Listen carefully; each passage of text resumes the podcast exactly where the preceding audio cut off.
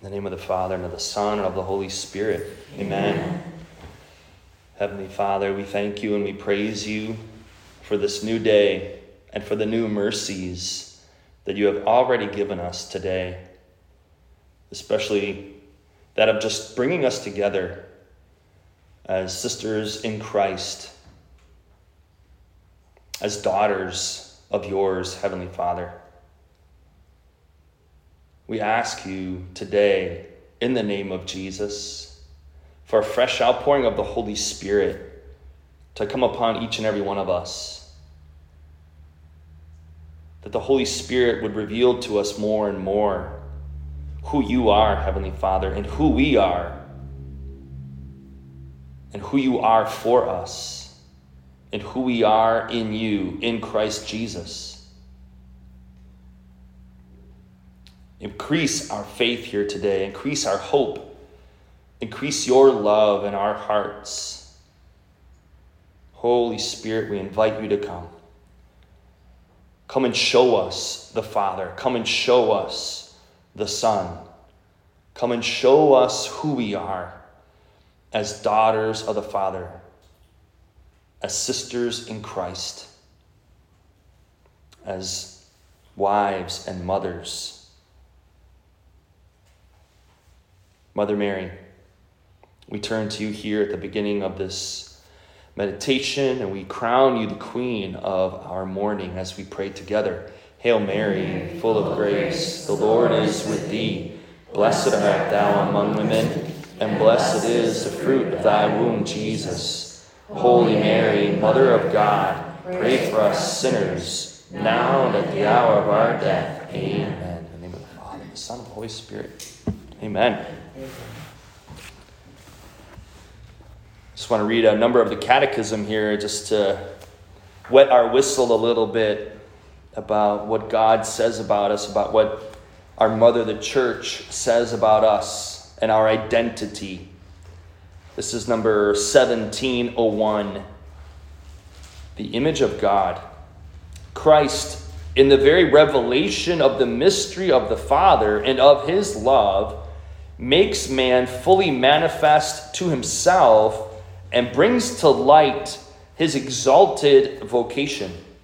It is in Christ, the image of the invisible God, that man has been created in the image and likeness of the Creator. It is in Christ, Redeemer and Savior, that the divine image, disfigured in man by the first sin, has been restored to its original beauty and ennobled by the grace of God. Wow, there's a lot there. Let's unpack that. Holy Spirit, help us to unpack this beautiful number. I like to quote John Paul II. Maybe it's just a paraphrase of what he would say exactly, but he would say that Jesus Christ is the answer to the question that is every human life. So we all wrestle with identity, especially today. Wow, right? Our young people are wrestling with their identity like never before. Perhaps you have children or grandchildren who are, are struggling with that in a particular way. But on some level, we all struggle with it. Perhaps we don't struggle with, uh, you know, am I a male or female or binary or something, you know, non binary or whatever, right? But we all struggle with our identity. Who am I? Where do I come from? Where am I going? To whom do I belong? Whose am I? And so, Jesus, the Son of the Father, the eternal Son of the Father, reveals to us in a very tangible way, as the Word made flesh, who we are and who we're called to be. But you, as women, also hmm, reveal that in a very particular way. It's male and female. So you might say it's Jesus and Mary who together speak very loudly to us about what it means to be fully human. So it's not just male, it's male and female. He created them in his image and likeness. So it's the complementarity of the sexes, it's the communion, it's the connection that happens, especially between male and female, on a physical level that speaks to us, that makes visible an invisible reality. That's what the theology of the body is all about. That the, the visible body makes present, makes visible, tangible, the invisible reality of God, and not just God, but our vocation, our calling to communion with God. God wants that for us. He literally stamped it in our bodies. He wants communion with us, He wants connection with us, He wants us to be fruitful. He doesn't want us to live alone. So, Christ, in the very revelation of the mystery of the Father and of his love, makes man fully manifest to himself and brings to light his exalted vocation. That is, a, that is an exalted vocation. We're called to be like God. we were made in his image and likeness, and we are called to be like him. How does that happen? Well, it's something that God wanted. So it doesn't start with you or it doesn't start with me. It doesn't depend on you. That's kind of the good news. That our very creation and our very redemption and our, ultimately our sanctification and glorification doesn't depend on us. I think so many of us grew up with this notion that I have to do this and I have to do that so that I can get to heaven, so that I can be lovable. But it's really not that way. It's a pure gift. It's a pure gift that we are called to receive. And you, as women, embody that in particular. I was listening to a, a talk the other day, yesterday, that someone shared with me. Father Patrick was preaching to, he's a, he's a diocesan priest from Cleveland, but he's really good friends with Christopher West, the theology of the body guy, if you know Christopher West. So, Father Patrick, I, I got to meet Father Patrick when I went to uh, Pennsylvania for a theology of the body class a couple years ago. And young diocesan priest, really good. And he reminded the women on this retreat over the weekend in Ohio that females, women in particular, are the archetype for all of humanity. Yes. You were created after man, not as an afterthought, but rather as the pinnacle of creation. the pinnacle of creation. Women were created after, uh, Eve was created after Adam, so she's the pinnacle of creation, right? Because it started with just, you know, water and then, you know, plants and then animals. So little by little, there was this increase, right, in complexity. And so, and not just complexity, right, but in beauty, in order, right? So females are the pinnacle of creation because you literally embody receptivity. You were all given a womb to receive life and to cultivate life, to foster life. And that's what I have to do too as a man. I have to receive divine life that is poured into me by God. I don't earn that. I don't deserve that by working it out somehow for myself, but rather it's a gift that I'm called to receive. So, women in particular embody that, that part of the mystery of what it means to be human. We as human beings are called to receive the grace of God, the gift of God. So let's keep going here again. It is in Christ, the image of the invisible God, that man has been created in the image and likeness of the Creator. It is in Christ, Redeemer and Savior, that the divine image, disfigured in man by the first sin, has been restored to its original beauty and ennobled by the grace of God. So, this is why you could say at the Easter Vigil, during the um, that solemn song, the what is it called? The the Exsultet. There we go. The Exsultet, right? The solemn proclamation of the Exsultet. Once all of the Ministers arrive to the altar at the Easter Vigil. All the candles are lit. The deacon or somebody stands up there, sometimes the priest, and proclaims this beautiful Easter hymn. And one of the lines there is, Oh, happy fault. Oh, necessary sin of Adam that won for us so great a Redeemer.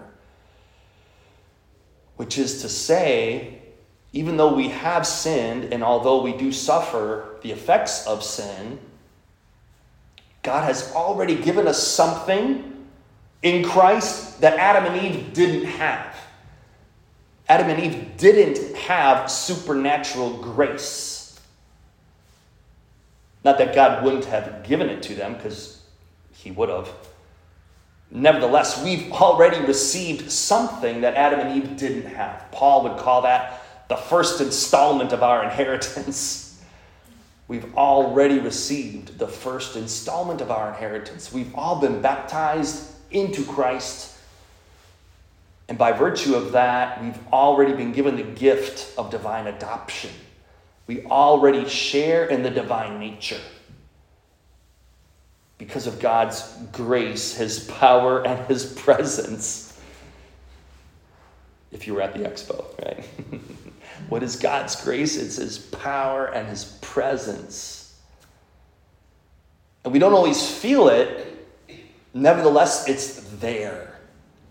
It's there. But we do feel it sometimes. We do experience at least its effects. We experience its effects, but we can also sometimes be aware of when we're receiving it. We feel heat, we feel tingling. So the Spirit, as we receive it into our body, manifests its presence, His presence in our body. So that's why when we, when we pray for healing for people, we always say, look, you don't pray, just be aware of what's happening to you as we pray for you. And I went with somebody yesterday to uh, Beaumont Southfield Hospital, a woman with five kids battling cancer, so pray for her. And as we prayed for her, she was feeling heat in her body. I prayed for someone over the phone yesterday, a gentleman in Ohio battling cancer. His wife was right there with him, and, and he felt heat in his body. That's the Spirit manifesting in the body. You can feel tingling, you, sometimes you shake. Sometimes there's just a peace that comes over you. So the, the Spirit does manifest in a holy way. in a holy way. The Spirit manifests His presence. And so, it's true, sin has affected all of us, not just the original sin, but our own personal sin and the sin of other people around us who sin against us. Sin always leaves its mark, even if it's just a little one. But God's grace, His mercy, heals that. It, it, we can be healed. The effects of sin can be removed. not just forgiven. Sin is not only forgiven, but the, the damage that is done by sin can be repaired. Some of you might know this term of praying in reparation for sin. Well, what, what word is in that word reparation? Repair, right? So when you pray in reparation, you're, you're, you're praying that the effects of sin that have damaged you or other people be repaired. And God absolutely honors that prayer. You know, Mother Mary at Fatima encouraged us to pray for the conversion of sinners, the salvation of souls, and in reparation for the sins of the world, to pray for peace. Right now, our attention is directed towards Israel and Gaza Father Jason Smith, if you were praying for him, he got out. He's in Dubai right now. So praise God for that. Waiting for a, a flight to New York, maybe later today or tomorrow. Are the other legionaries there? Uh, I think so. I think they're probably staying, you know. So pray for their safety and protection. Yeah. Uh, so we peace is a gift. You know, peace is a gift and it doesn't come through war. You know, at least not with guns and missiles and rockets. So it is a gift. Pope Benedict was always keen to highlight that. Peace is a gift that we have to pray for, that we have to receive, that we have to cultivate. And we cultivate it in our own hearts, first and foremost. We cultivate it in our own hearts. So sin disturbs our peace. I think I heard Scott Hahn say this uh, first, and that is sin is its own worst punishment. Sometimes people feel like God is punishing me, or I got this bad karma going on, and well, you know, sometimes our own sin is what causes us the, the most unrest and the sin around us. And so we can pray for, for God's mercy to be poured out and to grant us his peace.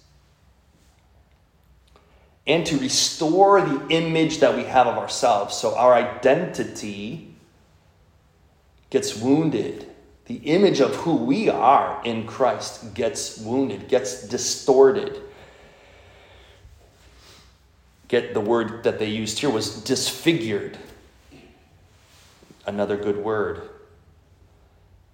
So we can pray for the grace. I've prayed for it often. Lord, please restore and perfect the image that I have of myself and of you. God, please restore and perfect the image that I have of you and of myself. That's a great prayer.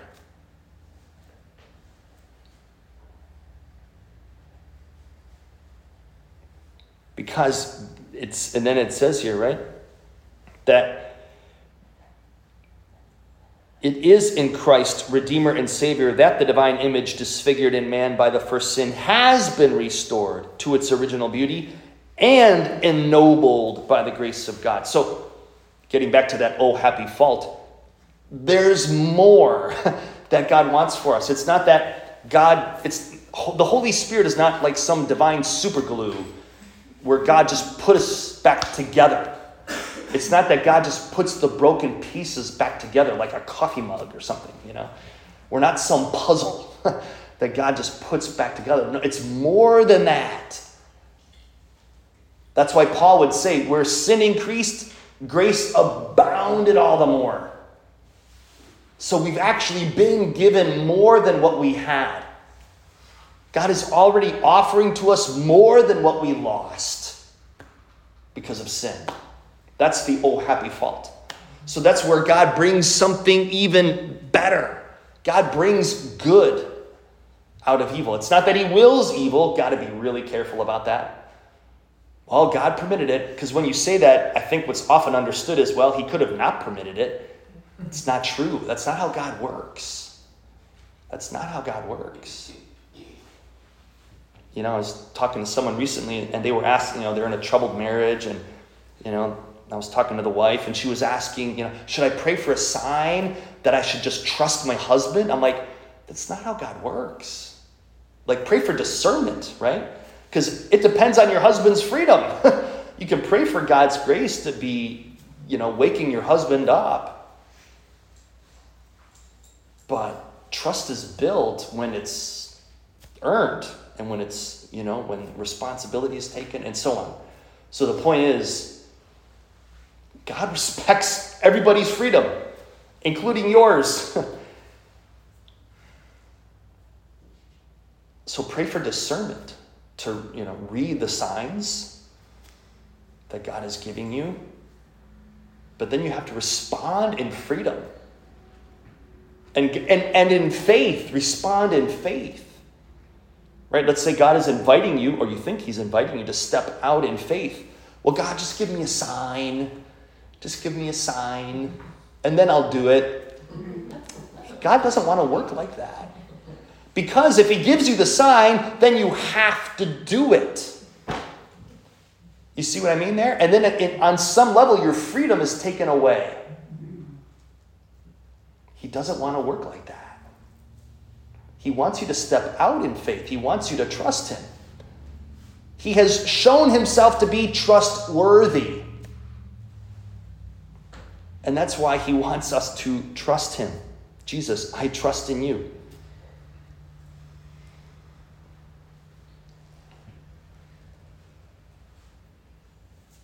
So, more than looking at the things around us, the things around us don't define us.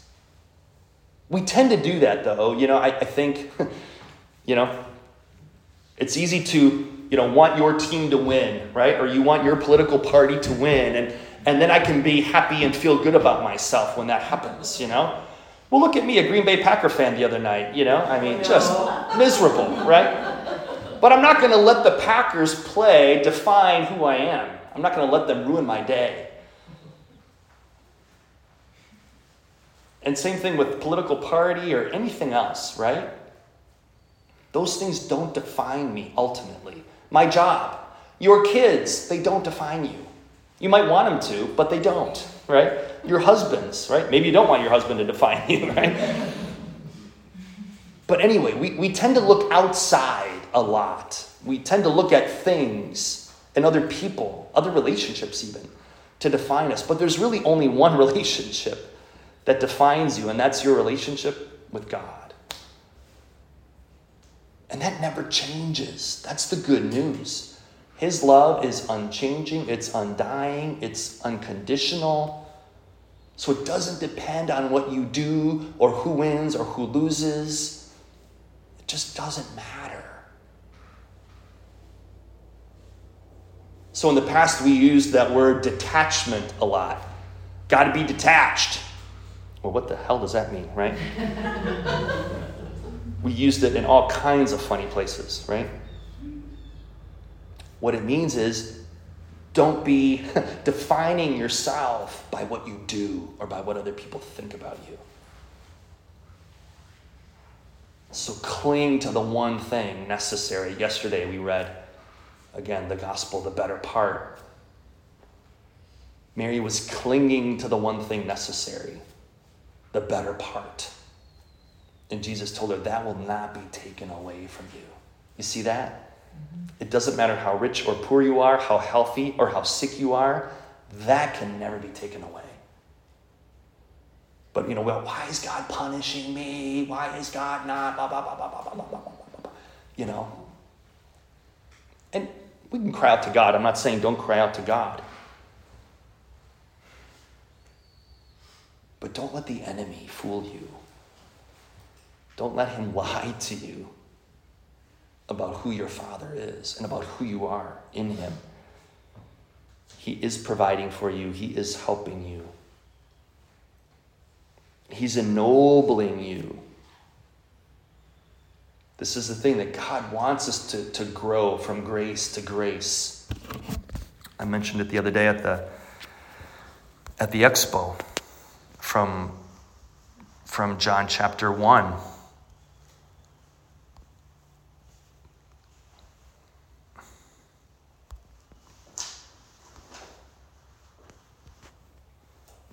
Where John writes about that you know, the law was given through Moses, but grace was given through Jesus Christ.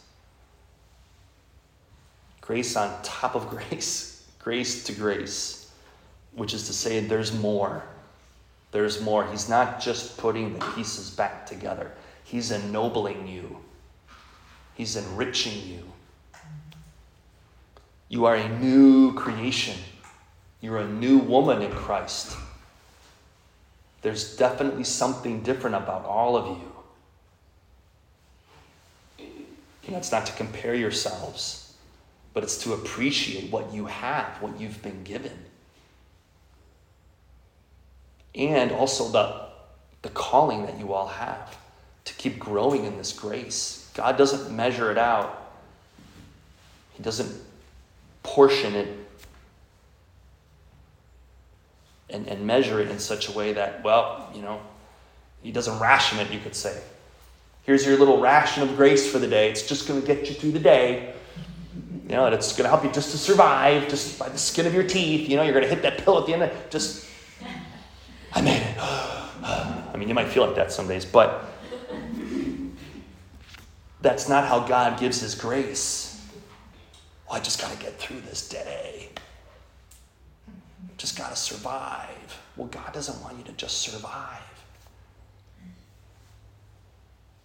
And that's certainly, you know, that is a challenge, right? That is a challenge. That is a, a certain level of, of grace and holiness, of sanctification. But that's, that's what God's calling us all to.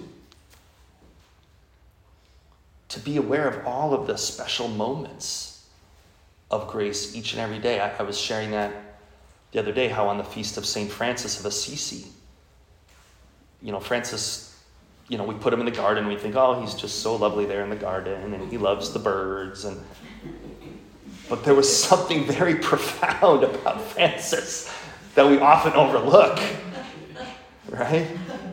His connection with all of creation.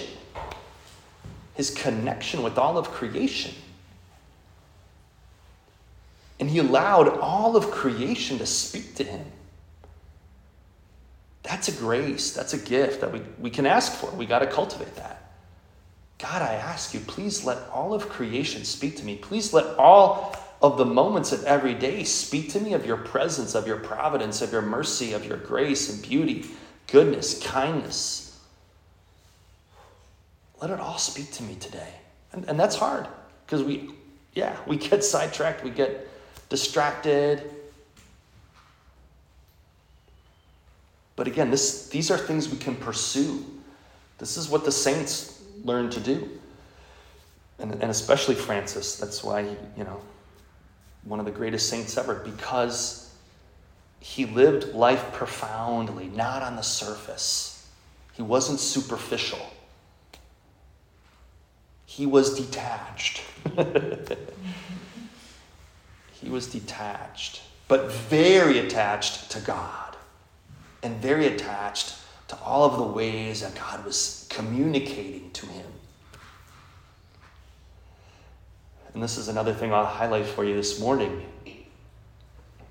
that you know very well as women how God communicates to us in ways beyond words. Just think of the way that most of you communicated with your children when you were carrying them in your womb when they were born, when you fed them, when you cared for them. You communicated in a way beyond words. The tenderness, the tone of voice, all of that was much more important, was essential, really. And so God will communicate in that way to you as well. I think uh, that's one of the reasons why Jesus says, become like children, become childlike. We become very complicated at times, and we want explanations for everything. Well, babies don't demand explanations, right? So we have to become childlike. We have to be comfortable with not knowing sometimes. But the one thing we, we do want to know and that God wants us to know is that we're loved. We're known, we're seen, we're loved. We're wanted. We're chosen. God is for me. He's not against me. I am chosen, not forsaken. I am who you say I am. I am who you say I am.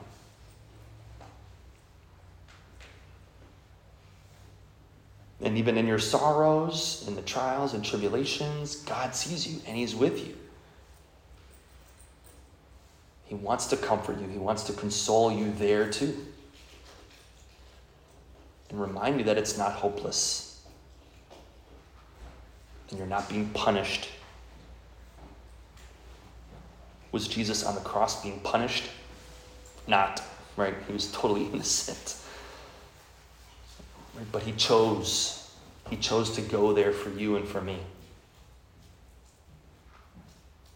To redeem everything and anything.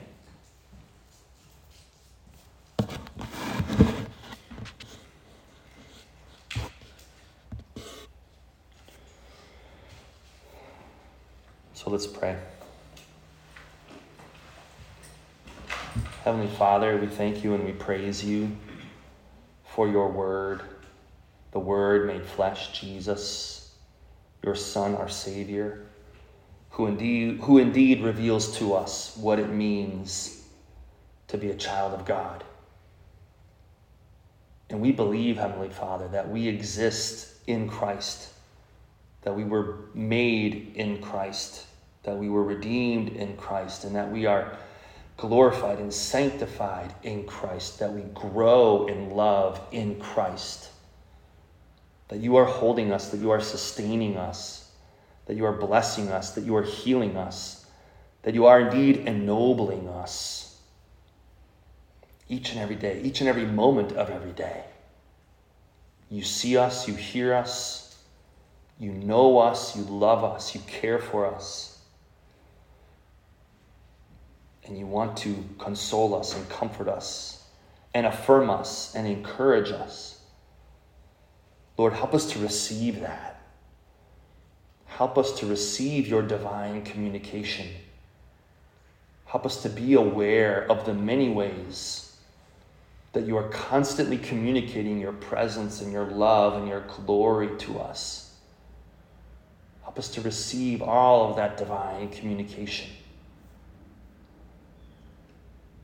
Help us to treasure it. Help us to appreciate it more and more. Help us to guard it.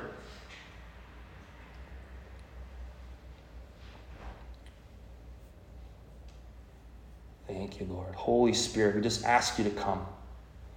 Come in power. Manifest your presence right now to each and every one of us here.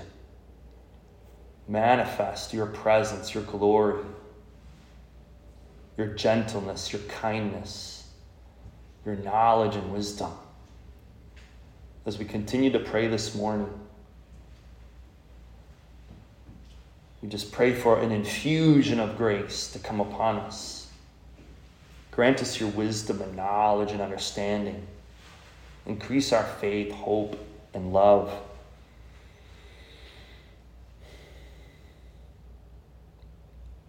Keep reminding us who we are and whose we are, that we belong to you, that you have called us by name, and that you have claimed us for yourself. And that you want to have a special unique, intimate relationship with each and every one of us.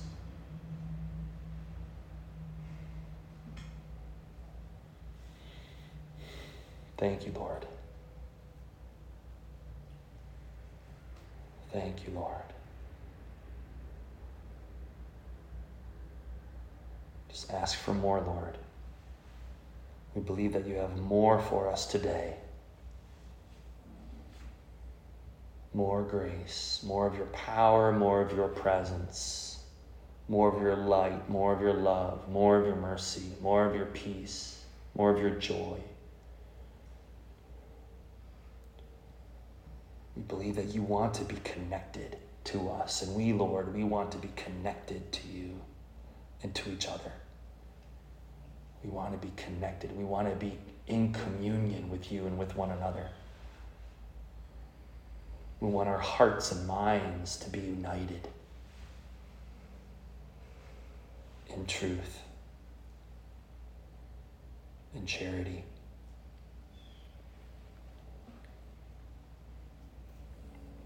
And I just pray, Lord, that you would seal all that we have received here today, that it would take root in our hearts and bear fruit a hundredfold. In the name of the Father, and of the Son, and of the Holy Spirit. Amen.